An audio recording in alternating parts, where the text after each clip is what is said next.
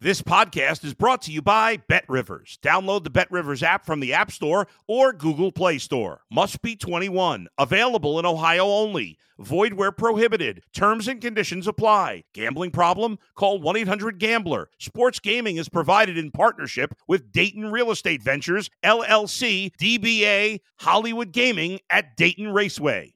If you're a tennis fan, you'll love Betting Weekly Game Bet Match on the BetRivers Network. Whether you're a bettor or just love tennis, you'll enjoy the in-depth analysis each week of the tennis calendar. Subscribe to Game Bet Match today from your favorite podcast provider. If you're a tennis fan, you'll love Betting Weekly Game Bet Match on the BetRivers Network. Whether you're a bettor or just love tennis, you'll enjoy the in-depth analysis each week of the tennis calendar. Subscribe to Game Bet Match today from your favorite podcast provider. And welcome back to The Mac Show, the Danny Mac Podcast on BetRivers Network. I'm Dan McNeil, and I do this twice a week for BetRivers. Glad you have found me. Please tell a friend, as I have asked almost every show I've done. And I'm calling them shows because that's indeed what they are. It's not interactive other than you getting to me via social media, and I do like to respond to a lot of those.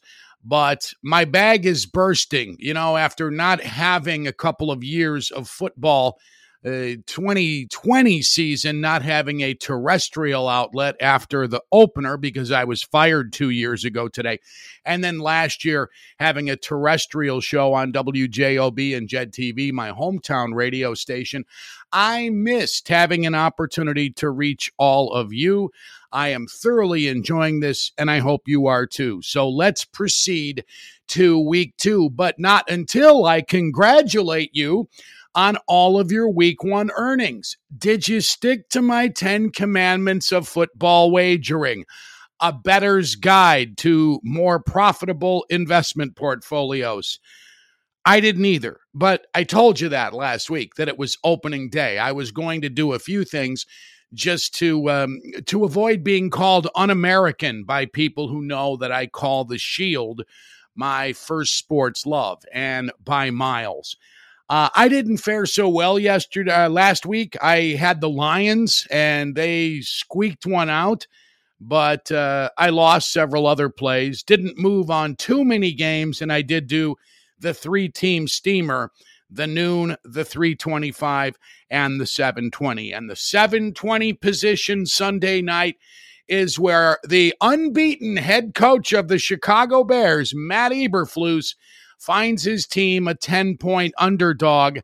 Justin Fields, not bad in the second half against the 49ers last week, but it has built some unfound confidence, or unwarranted confidence, maybe is a better way of saying it, for Bears fans and Bears media. And we all do it. There isn't one among us who hasn't had that knee-jerk reaction to rush to judgment after a very small taste of a football team, of anything that you only see for one day. And on one day, for one half, the Bears looked like a decent football team. They protected Fields against the 49ers in the second half. Sloppy field. Nick Bosa, he was minimized. I said if Nick Bosa can be held in check, the Bears can hang around. I did take the 49ers, though. I said if it's less than 7, I'm taking San Francisco.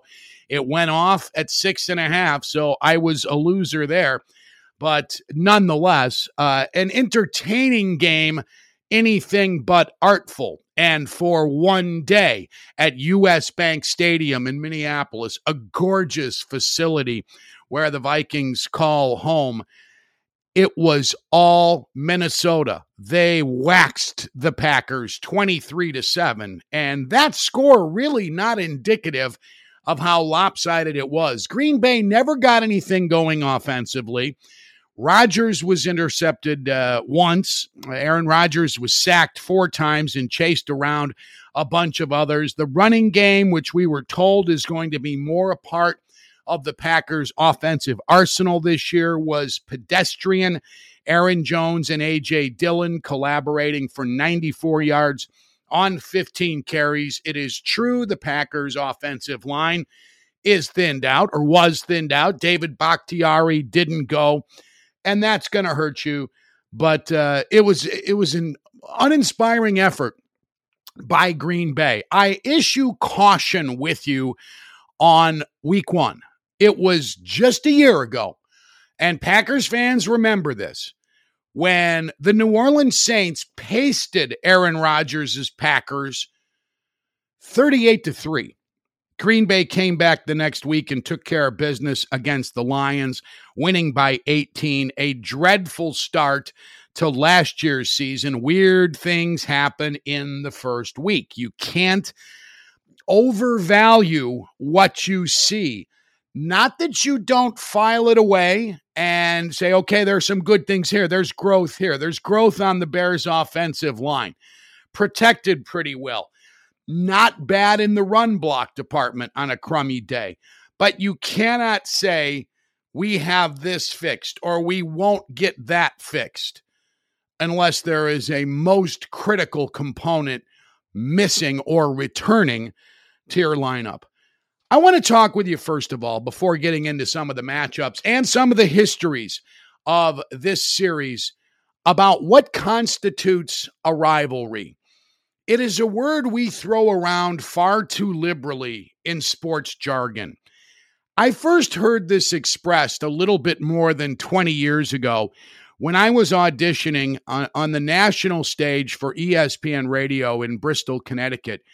I was trying to get familiar with the ESPN way, and as a guy who has never loved national sports conversation, not nearly as much as I do local. I was trying to absorb a lot of their national programming on the weekends, find out what hosts were operating like, not to be like them, but just to get a feel for the outfit I was going to work for on a part-time basis, doing Saturday and Sunday nights, hopefully getting a chance to work at their Chicago affiliate ESPN 1000, which I was able to pull off in May of 01, but one of the hosts, and it bothers me, I cannot remember his name because he deserves attribution on this. He was talking at the time about the rivalry that exists between the New York Yankees and the Boston Red Sox. And this is prior to the Red Sox winning the 04 World Series and a couple more after that one down the road. The Red Sox still had not shaken the curse of the Bambino. And how can you not be spiteful no matter what your age was? If you grow up in Massachusetts and you like the Red Sox, of course you are going to be green with envy for what the Yankees have accomplished in the franchise's history. They are the evil empire. They are the 20s Yankees of Ruth and of Gehrig, Whitey Ford, Mickey Mantle, several decades later, in the 70s with Mr. October, Reggie Jackson, and on into the 80s. In the late 90s, they reel off 4 World Series titles in a 5-year stretch. If you're a Red Sox fan, I totally get it, why you would hate that organization. Understandable. However, this weekend host explained things differently to me, and because I'm a guy who believes words matter, I subscribe to his theory 100%. The hammer and the nail do not have a rivalry.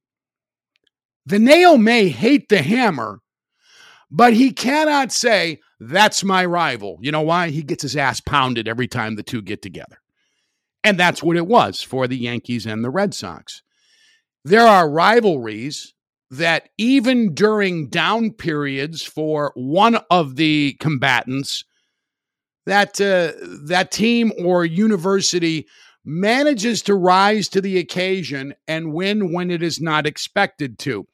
When I was growing up in the 70s and 80s, the Big Ten Conference in football yet had to emerge as more than the Big Two. It was Michigan and Ohio State, but that didn't mean the kids who played football for Michigan State weren't capable of emotionally getting it up for the maize and blue and dumping them when they were listed as underdogs.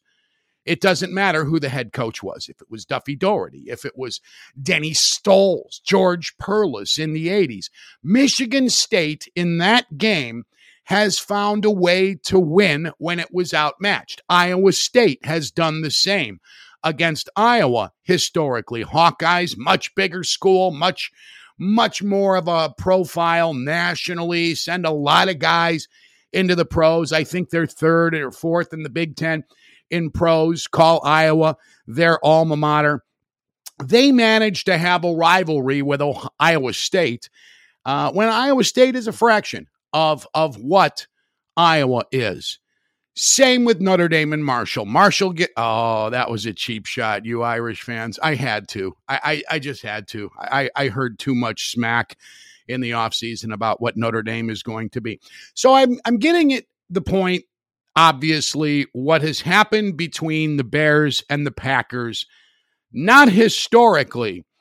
And in my life, unfortunately, there have been long stretches, long meaning 5, 6, 8 years, when one team is really bad.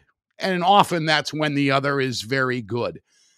The last 30 years have not produced a rivalry between the two. You're a Bears fan.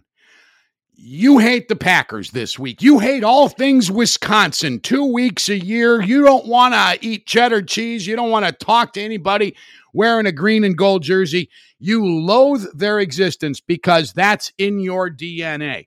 You are conditioned as a young man or woman to despise all things Lambeau Field and those who wore that uniform, those who like that team. Since Brett Favre took over, and that was the 92 season, he started 13 games in his first year with the Packers. The transition is made years later to Aaron Rodgers. So we have exactly 30 seasons of Favre or Rodgers. Yes, there were occasions when neither was available, and Brett Hundley was capable of stepping in and leading Green Bay to a win. That was in Chicago 10, 12 years ago as well. I'm not sure if it's that far back, but there have been some guys who've stepped in for those two Hall of Famers and have done just fine. Thank you very much. But we're talking about 60 games between the two teams since 92. Green Bay has won 45 of those 60 games. That is as sobering as it gets. Every year when these two teams meet, you see the graphics of all the Bears quarterbacks. You see that list of immortals like Steve Stenstrom, Henry Burris, all the guys who temporarily were Bears quarterbacks while Green Bay, 92 through today, lists, with only the exception of injuries, two men, Hall of Famers, Brett Favre and Aaron Rodgers. In those 45 wins against Chicago, 45 out of the last 60, Green Bay has won 27 games by 10 points or more. 27 double-digit wins of their 45. 19 of those 27 were wins by 14 points or more. The Packers have won both annual meetings 17 of the last 30 years. 17 times. Packers have gone clean, 2-0 against the Bears, regular season meetings. Only twice have the Bears won both meetings in those 30 years, 0-5 and 0-7.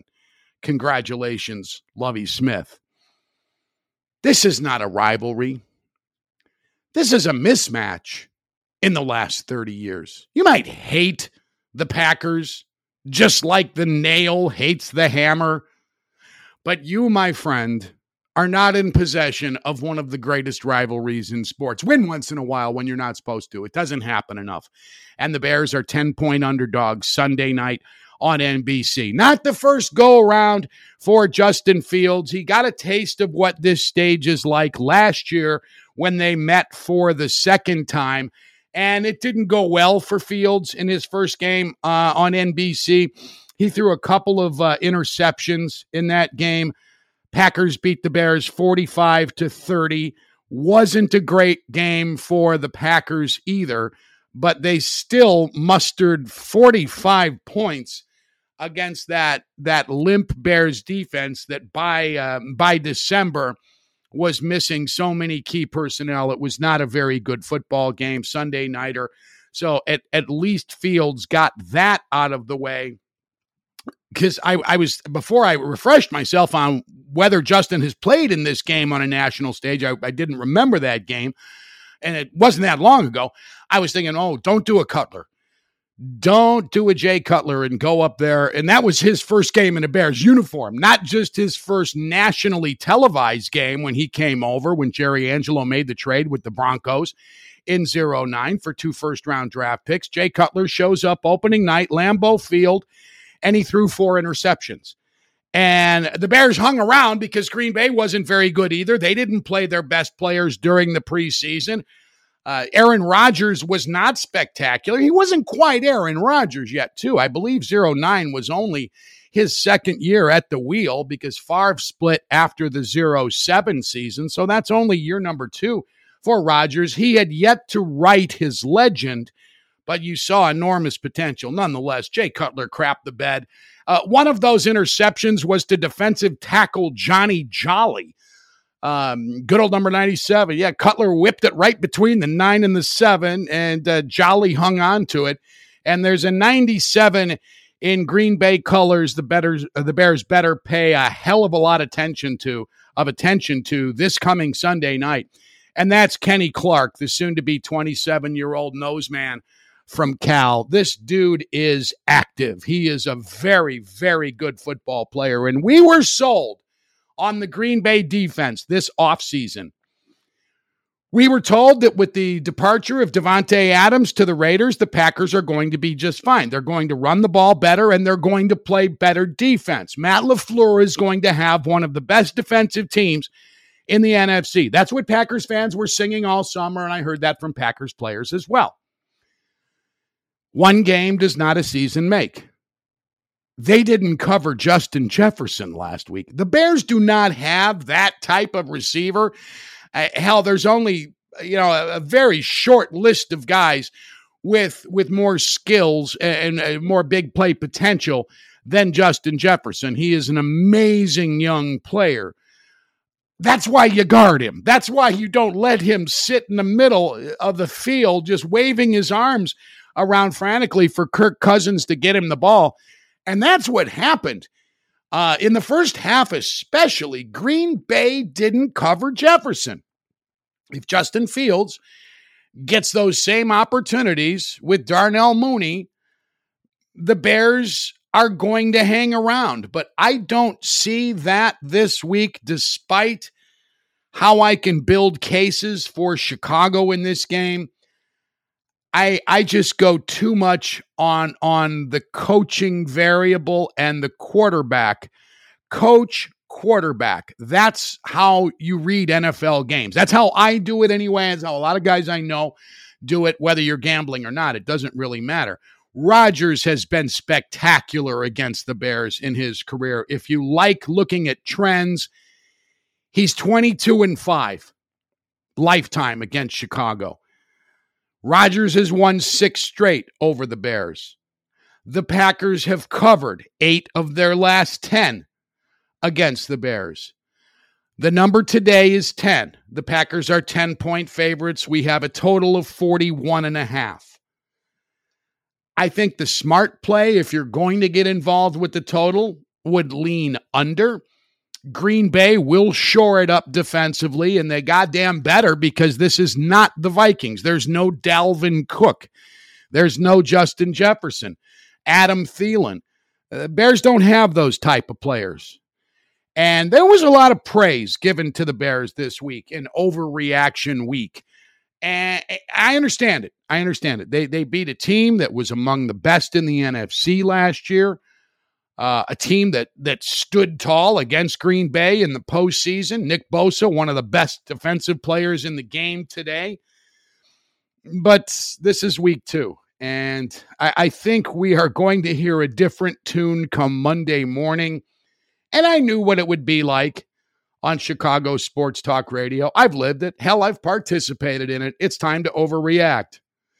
The Bears won a game they weren't supposed to win. Maybe Matt Eberflus is the answer. Maybe the Messiah has arrived in the form of the former Colts defensive coordinator. Maybe not.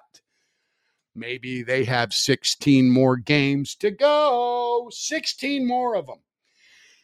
It has been my pleasure in my life, my privilege to have had so many amazing experiences as both a fan and a credentialed member of the media, both print and radio media. And I want to tell you about some of my favorite Lambeau experiences. It goes back to 89, and you older Bears fans, because not all of you will remember this, November of 89, the famous Don Majkowski game when the Packers were trailing 13-7, 41 seconds left in the game. Green Bay has a 4th and goal, but from the Bears' 14-yard line because of a couple of negative plays. So they're 4th and goal from the 14, 41 seconds left. Don Majkowski, number 7, Lindy Infante's quarterback, rolls to his right. He's being chased by rookie defensive end Trace Armstrong, your next president and CEO, Bears fans. He slings the ball into the end zone. He fires a strike into the arms of Sterling Sharp, who had just cut to the inside of Bears safety Marcus Paul, good old number 36. And the play immediately is ruled no good.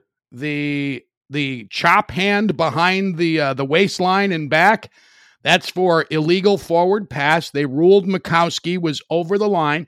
Dan Fouts called it immediately, and I was at the ballpark, so I didn't hear Fouts. I was in the press box, and what a scene that was in both locker rooms afterward, but I'm in the press box, and there's a lot of conversation on the field after the touchdown. The officials are huddling. Replay is in its infancy. It was all done from the stadium.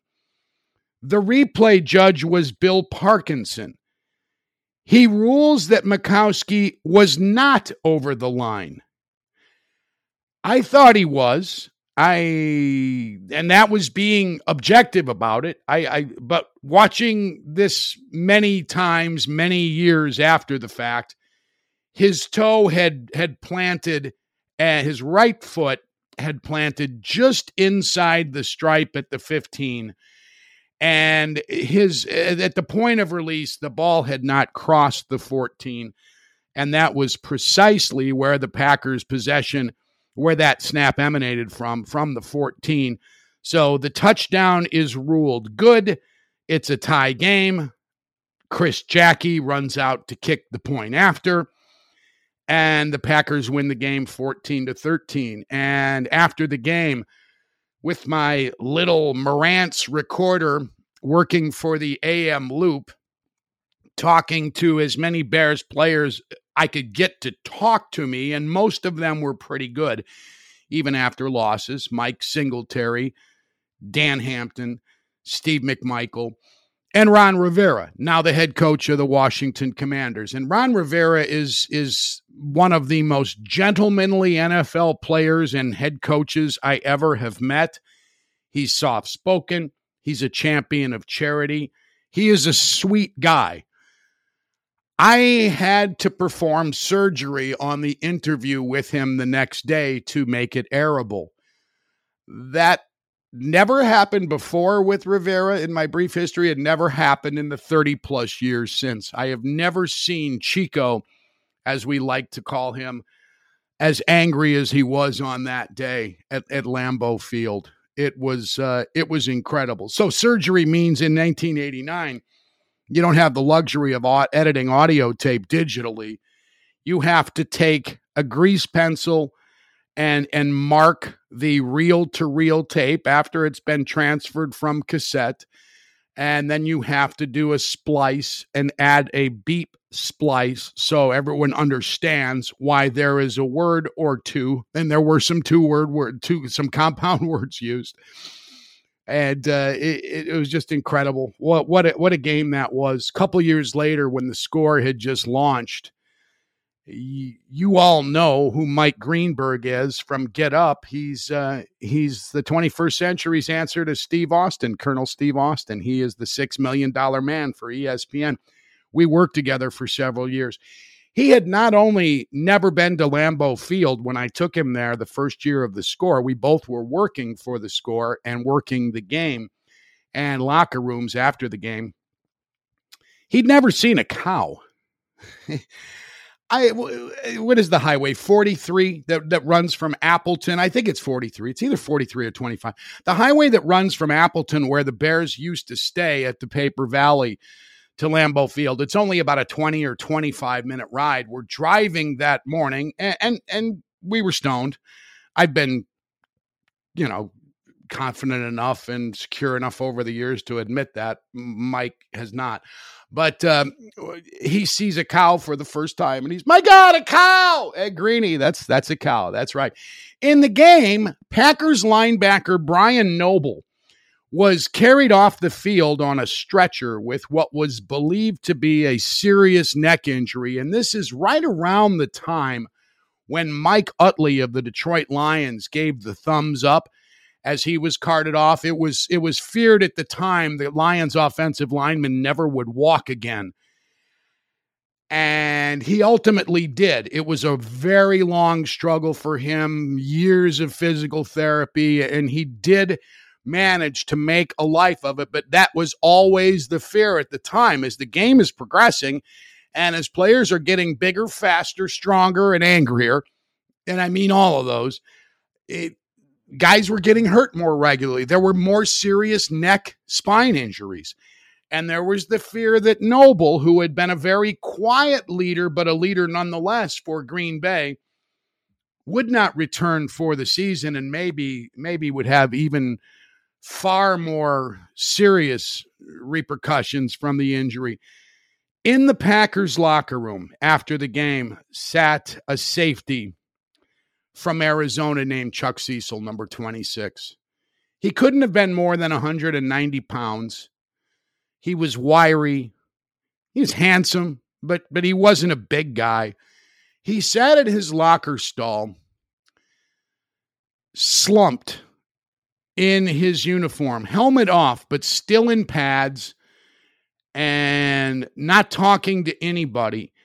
And I just happened to notice as I started talking to some other Packers players and getting a few other interviews, Chuck Cecil never moved. He was so devastated by two things. The Packers had their asses kicked by the Bears, and his very good friend Brian Noble was in trouble, or at least that was the thought at that time. That was memorable for me. There have been so many memorable games for me at Lambeau Field. I was lucky enough to attend what is according to Packers records, the fifth coldest game in Green Bay Packers history. It happened in mid-January of 97, following the 96 season when Brett Favre is taking Green Bay to their first Super Bowl since the glory years, since the Lombardi era. They beat New England in New Orleans in that Super Bowl. They're hosting the Carolina Panthers that Sunday, and we were expecting record temperatures. There was a thought this day was going to be even colder than the Ice Bowl, the famous game against Dallas in 67. It didn't quite make it. It was a balmy 3 degrees at kickoff, with wind chills minus 16. Packers were 12-point favorites. I attended this game as a fan. I was not in the cozy environs of the Lambeau Field press box. I was there as a fan. That's when I discovered thermal clothing. That's when I discovered those crush and heat little packs that hunters use in their gloves or their socks to keep their feet warm. I discovered those, and I was plenty warm. But the atmosphere in Lambeau, at Lambeau and outside the ballpark on game day, and this is special because it's an NFC championship game. And for many of those young fans, first time ever. It had been 29 years since Green Bay had played in a game with Roman numerals on it. Panthers score first. Short touchdown pass from Kerry Collins to Chicago's very own Howard Griffith. and it was all Green Bay the rest of the day. Packers 30, Panthers 13, touchdowns from Levens, Freeman, and Bennett. Chris Jackie with 3 field goals. Green Bay goes on to win the Super Bowl. I mentioned the Cutler game on NBC in 09. That certainly was memorable. Prior to that game, I was at the Packers' playoff win over the Seahawks in 08. After the 07 season, Green Bay is hosting Seattle in Mike Holmgren's return to Lambeau Field. Holmgren is the coach of the Seahawks, and he already had been to a Super Bowl as head coach of the Seahawks. They lost to the Steelers in Super Bowl 40 at Ford Field. This was expected to be a close game. It wasn't. The Packers destroyed Seattle that day, 42-20. Ryan Grant, the running back out of Notre Dame, I think is still running. 201 yards and 3 touchdowns. It was my good fortune to be friends and still friends with Brian Harlan. He was my agent when I needed one, the former Bears director of public relations, who is the son of Bob Harlan. Bob is the former Packers president, and he still was the president in 08. Kevin Harlan, the voice of the NFL and college basketball on CBS, the first family of Green Bay football, and the president gets a suite at Lambeau Field. It was on the Packers side of the field near the north end zone, probably around the 10-yard line. It was a very large suite, and it was well stocked with jumbo prawns, with filet medallions, with any beverage you possibly would want. And we had a great time in the first half, and we decided to roam a little bit during the second half. And we wound up in the press box. Brian and I both have warm relationships with Packers veteran play-by-play man Wayne Larrabee. Brian knows him a hell of a lot better than I do. He's represented him. I was an intern at WGN Radio in 85 when Wayne was in his first year in the Bears booth after doing the Chiefs for a number of years. We stood behind Wayne and his analyst, Larry Rock McCarron, Rich East High School, University of Illinois, former Packers center. And the snow began to fall on Lambeau Field. Wayne prefers to have the windows open to get the feel for what it's like to be on the field. He's not comfortable if he feels like he's watching the game from somewhere else. He wants a little bit of a taste of the elements. So with the windows parted and the snow falling on Lambeau Field, sitting right at midfield, that was one of those pinch me moments. Because when I grew up, I envied the Green Bay Packers. I was not a Bears fan. Are you kidding me? The 69 Cubs blow an 8.5 game lead in August. The Bears encore that by going 1-13 under Jim Dooley. And my buddies are running around in the south side of Highland in their Gale Sayers and Dick Butkus jerseys. Sayers and Butkus were finished pretty much by 1969. Their careers were so brief in terms of their ability to dominate. Sports medicine was not in the 60s what it became in the 80s, or certainly what it is today. Even the 80s is prehistoric. In the 80s, you would have reconstructive ACL surgery, and they would cast you for 6 weeks. Somebody finally realized, you know what? Muscles are going to atrophy if we don't move that leg a little bit. So we better do something differently going forward. But Sayers and Butkus did not have that luxury. And the Bears team physician under George Halas, Dr. Fox, did not have a sparkling reputation.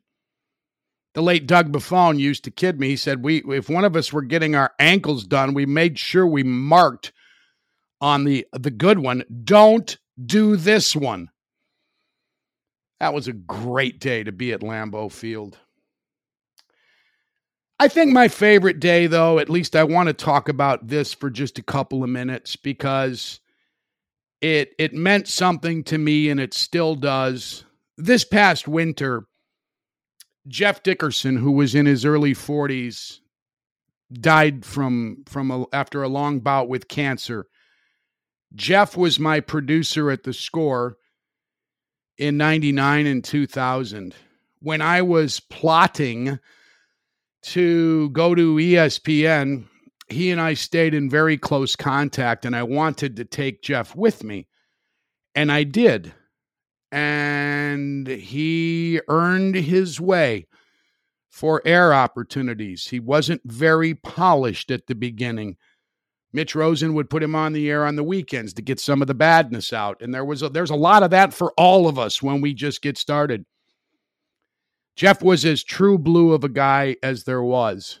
He was a solid reporter, but even a better human being. He passed away this past late December. I saw him the day before he passed. In 01, that first year at ESPN, he went with me to the Bears-Packers game. He'd never been to Lambeau Field. Huge football fan. He played football at Buffalo Grove High School. Past Ball Bison. We used to always joke about the jargon differences in football programs. You're playing defense in the high school, you yell pass when the quarterback drives. Then when it's out, you yell ball. And then if you're at Buffalo Grove and there's a pick, you yell Bison and hopefully pick up a few blockers. That was during that 0-1 game, was the first year of three when the Packers were doing renovations on Lambeau Field, adding 12,000 seats, a little bit more than 12,000 seats, and also making the concourse replete with modern-day conveniences, restaurants, and gift shops. The Packers gift shop is open 365 days a year, 24/7. And I asked Bob Harlan, who was giving a VIP tour, what's the real advantage to having your merchandise in a gift shop here at Lambeau Field versus just doing it online, which was just burgeoning in 01, online shopping, or putting your materials out at Sport Mart at the time. He said, good question, and I hope I have a good answer for you. Anything we sell on our property goes in our pockets. Today, that remains the case. If a Packers jersey sells on NFL Pro Shops or Dick's Sporting Goods, the revenue is shared among 32 teams. If you sell that merchandise on your property, all the money goes in your pocket. Better business sense in Green Bay than in Chicago. Renovations going on at two antiquated stadiums pretty much at the same time. Exactly at the same time. Early aughts. The Bears have to move to the University of Illinois. It's like 16 road games. Packers stayed home. Construction plans were, we are going to work around this construction. We will play our games, and we will work when we have opportunities. If there's back-to-back road games, bye weeks, we'll work. We will get this thing renovated, and it will be done in time for the 03 or 04 season. And that's what they did. But I forever will cherish that time spent with Jeff Dickerson. His wife, Caitlin, died a couple of years before he did. They left a 9-year-old son, Parker, and it was very cool that Adam Schefter, the NFL Bigfoot for NFL Network and ESPN, was kind enough to get behind some fundraising, and there was a scholarship fund started for Parker Dickerson, Jeff's son, that raised more than $1 million for his future. As much as Jeff loved football and loved life and loved reporting on football, it was, you look back at something, you don't know it at the time. I'm 40 at that time. He's in his early 20s. And here we are before the Bears go to Green Bay this weekend. And it's the first Bears-Packers game in his post-life. And I just wanted to mention that because I know a lot of you know Jeff or knew his work and had a tremendous amount of respect for him. Today is the anniversary of my last good AC/DC show. What took you 10 podcasts to get here? I was waiting for a special day. It was the last good one. It was the first show I ever saw the wacky Australian power quintet do without Malcolm Young on rhythm guitar. Malcolm, in so many ways, was the backbone of AC/DC. His riffs set the stage for so much of their Hall of Fame work. He was battling lung cancer, early onset dementia. He passed away in November of 2017 at the age of 64. His nephew was on in his stead for that show. But that second row at Wrigley, that's the pit, as they call it. And all I remember is sleeping outside of Soldier Field when I was a teenager to get a good look at the Rolling Stones. Wasn't necessary in 2015 when I was working at the Drive. We stood outside Wrigley Field from, I think we got there around 4 o'clock. The gates opened at 5, and we managed to work our way into the second or third row. And the Aussies were just awesome that night. That was their last good show. I saw them 6-7 months later. By then, Brian Johnson's hearing was so impaired. They were just horrible that night. Angus Young, 128 pounds of dynamite, carried that show all by himself. But 7 years ago tonight at Wrigley Field, the boys opened with Rock or Bust.